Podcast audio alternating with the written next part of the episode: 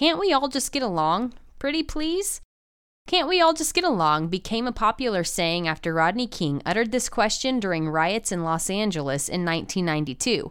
Many would think these words are not needed in churches either because we have already learned that it isn't really possible to get along, or because they think that Christians already do get along.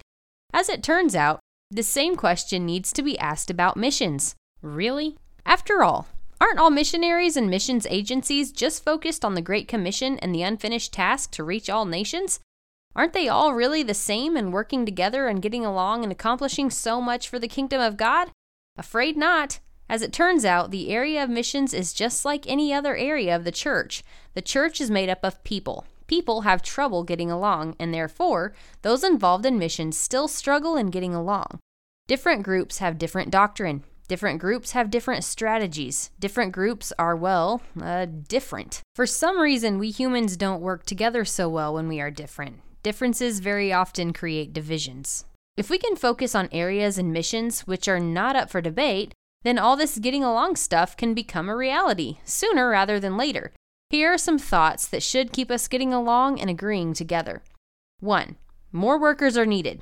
Jesus told us in Matthew 9:37 that the laborers are few, so it should come as no surprise to anyone that more workers are needed. The Bible says so.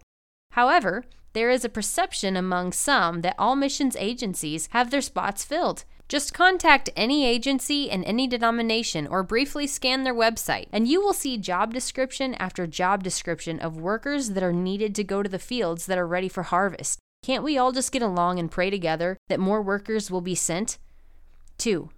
There are unreached nations. Revelation 7 9 gives a preview of something to behold one day, but we all know that all nations are not worshiping together in this very moment. There is no debate and we can all get along on this fact. Sources like the Joshua Project even back this up with statistics that there are at least 7,000 unreached people groups in this world.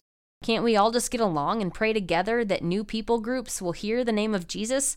3. Workers need sending. Romans 10 14 through 15 reminds us that the workers can't go unless they are sent. If we all get along and pray that more workers will be sent, we better expect that the Lord will answer and we better be prepared to send them. It takes preparation on the part of the worker and funding that comes from the church in order that these called ones may go and do the task to which they are called. Differences certainly exist among workers and agencies and denominations when it comes to how they should be sent and what that process will look like, but can't we all just get along and pray together that when God calls, we will send? 4. God will bring fruit. James 5 7 reminds us that we must be patient, just like a farmer waiting for fruit. The Lord will be the one who determines his coming and his timing for bringing fruit. Although certain Christians think they have the best strategy or the best training programs or the best handle on how to get unfinished tasks all finished, we should all be agreeing that this will happen when God chooses it to happen, rather than debate the right methods. Can't we all just get along and ask the Father to bring the fruit? It doesn't take one very long to investigate even the area of missions and find that there are differences and divisions and debates that exist in the world of missions. However, there are some principles that are not up for debate. Perhaps we really could all just get along. Perhaps we really could just focus on the principles that unite us. Perhaps we really could see the church be a catalyst for change in this world.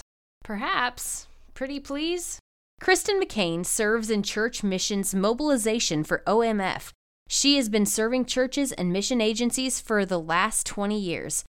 She has a heart to see the church realize her potential and missions and is driven to be a mobilizer to this end. She lives in Georgia with her husband and three children, and she is ready to direct pastors to the various resources that OMF uses to come alongside churches and individuals so that they can do missions well.